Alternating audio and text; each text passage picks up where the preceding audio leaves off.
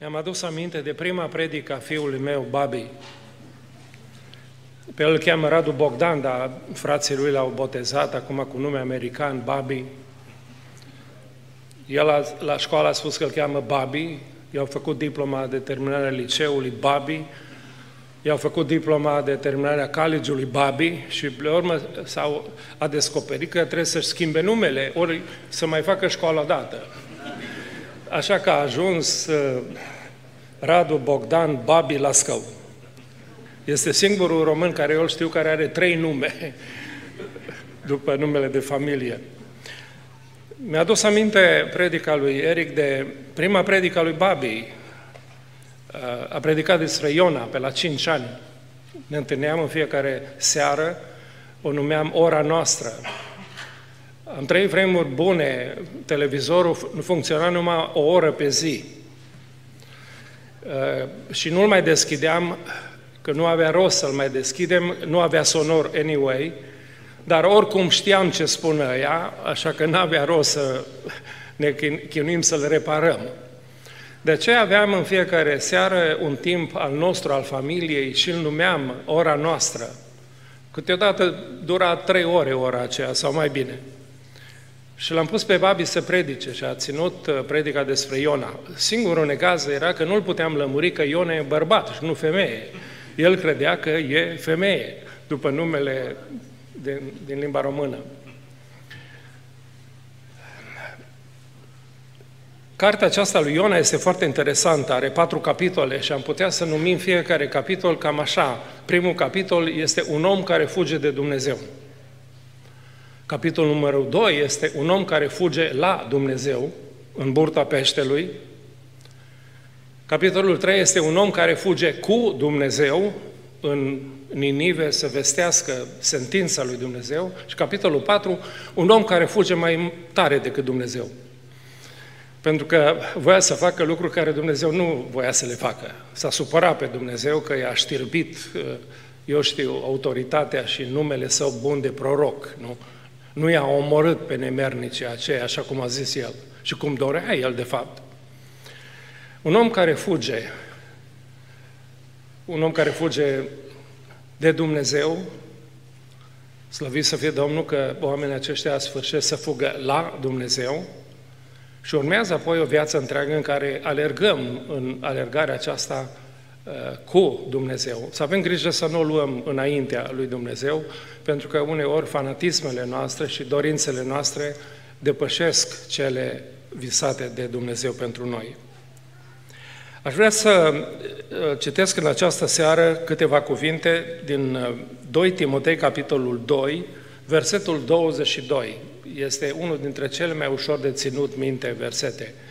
2, 2, 22.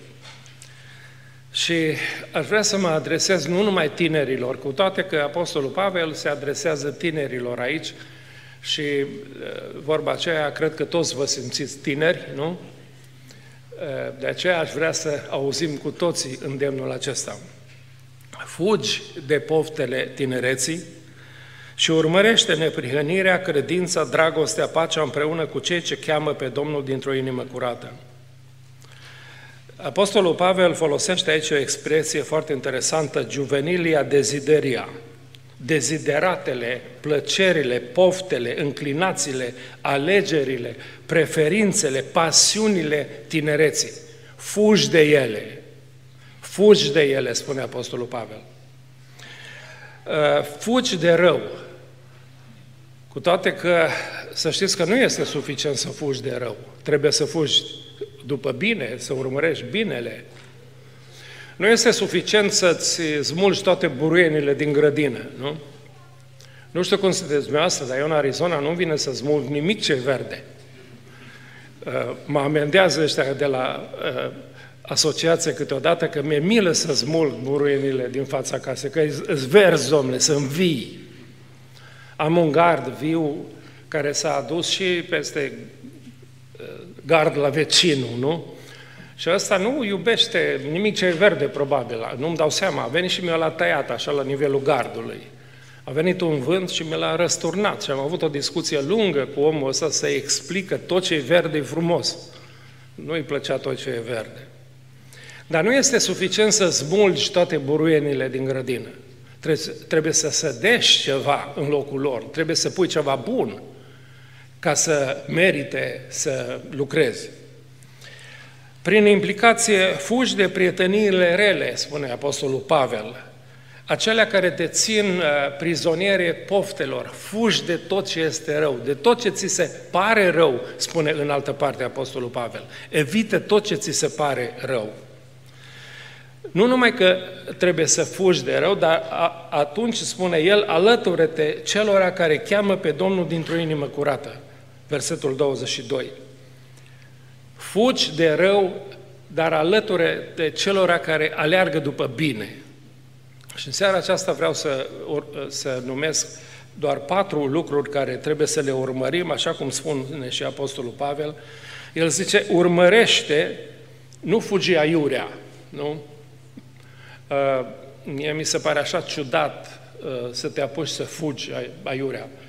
Uh, deși îmi recomandă doctorul și cu toate insistențele lui, nu mă prea convinge, știi? Nu, nu, nu mă văd eu pe mine așa în stradă fugând fără sens, fără scop, nu? Fugi de grăsime, stai cu minte că asta fuge cu tine, eventual, și fuge mai tare ca tine. Nu, nu scape așa ușor. Uh, nici de bătrânețe, degeaba încerci să fugi. Asta e mai bună de picior ca noi, să ține de noi și nu scăpăm de ea.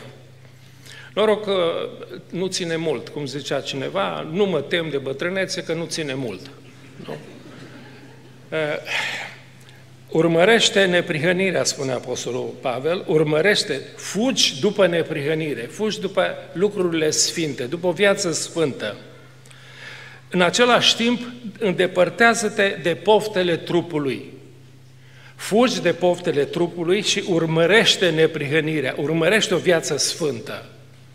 Țineți în sfințenie întregul trup. Țineți în sfințenie sufletul, țineți în sfințenie Duhul și fugi de poftele care sunt în lume. În al doilea rând, spune Apostolul Pavel, urmărește credința. Fugi după credință, nu fugi aiurea. Urmărește credința cea adevărată și îndepărtează-te de învățăturile false. Dacă noi nu cunoaștem Scriptura, Scriptura cu adevărat, nu vom ști care sunt învățăturile false și care sunt cele adevărate. Ca să fugim după credința cea adevărată, să urmărim credința cea adevărată, trebuie să cunoaștem Scriptura care ne învață ce este bine și ce este rău. Apoi urmărește dragostea, fugind de egoismul tinereții tale. Urmărește dragostea. Dragostea um, este probabil, în mod, mod probabil sigur, cel mai nobil sentiment pe care noi putem să-l avem. Biblia merge până acolo încât spune că Dumnezeu însuși este dragoste și că virtutea cea care va uh, transcede dincolo de toate viacurile este dragostea. Ea rămâne și rămâne pentru totdeauna.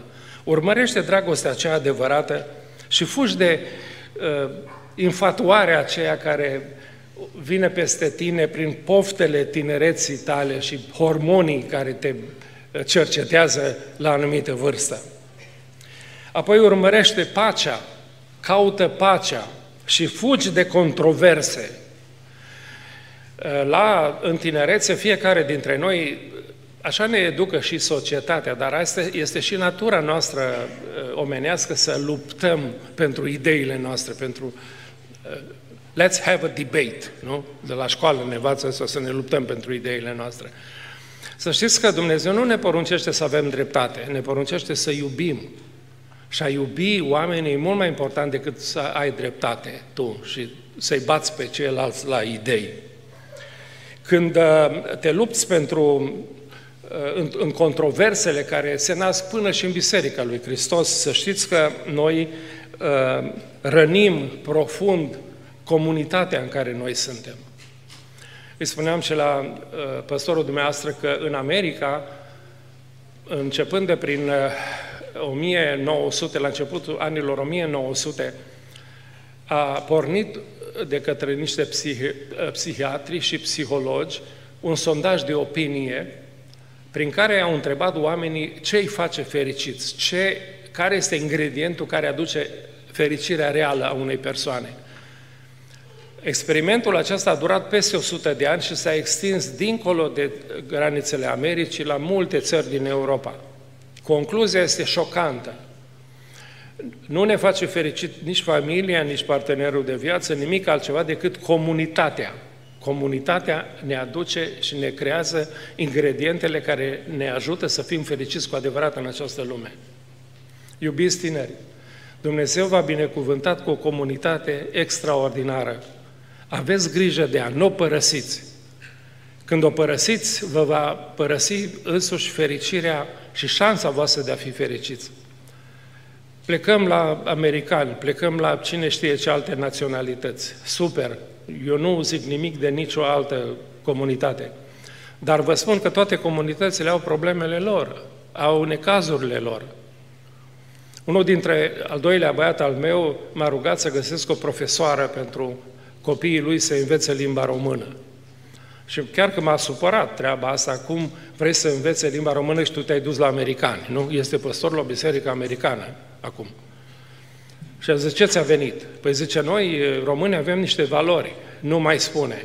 Și la americani le-ai descoperit, așa Zice, yes. Poți să-mi spui și mie care sunt valorile alea care le avem noi românii? Zice, tati, în primul rând, noi suntem foarte buni primitori de oaspeți. Când vine cineva la noi, punem pe masă tot ce avem mai bun. Și dacă mă duc la americani, îmi dau chips și Pepsi. Ok? Apoi zice, noi avem familii bune și rămânem împreună până la moarte și stăm și cu bunici împreună. Și de a vedea ce e cu familiile din biserica noastră, copii din 3-4 căsătorii, nici nu mai știe exact ce se întâmplă. Asta este o valoare formidabilă pe care noi avem ca și comunitate. Mi-au mai spus și altele. Ne-a spus despre slujire, despre spiritul de sacrificiu nostru al românului, care dacă ne cere cineva să mergem o milă, mergem două. Și suntem capabili să facem uh, lucruri extraordinare. Să plângea de colegii lui, zice, dacă îl rog pe unul să ducă ceva, duce exact cât am zis eu, nimic mai mult. Ca și băieții mei, spuneam, mă duce scanurile de garbage, îl ducea numai la de garbage și la de recycle sau un afară pentru că n-am zis. Ceva asemănător se petrece, zicea el, pe când noi românii întotdeauna facem ceva mai mult decât ni se cere. Astea sunt valorile unei comunități. Nu distrugeți prin controverse, ci spune Apostolul Pavel, urmăriți pacea, fugiți după pace. Apucați-o și țineți-o strâns. Iubiți comunitatea pentru că este șansa voastră de a fi fericiți și Domnul să vă binecuvânteze. Amin.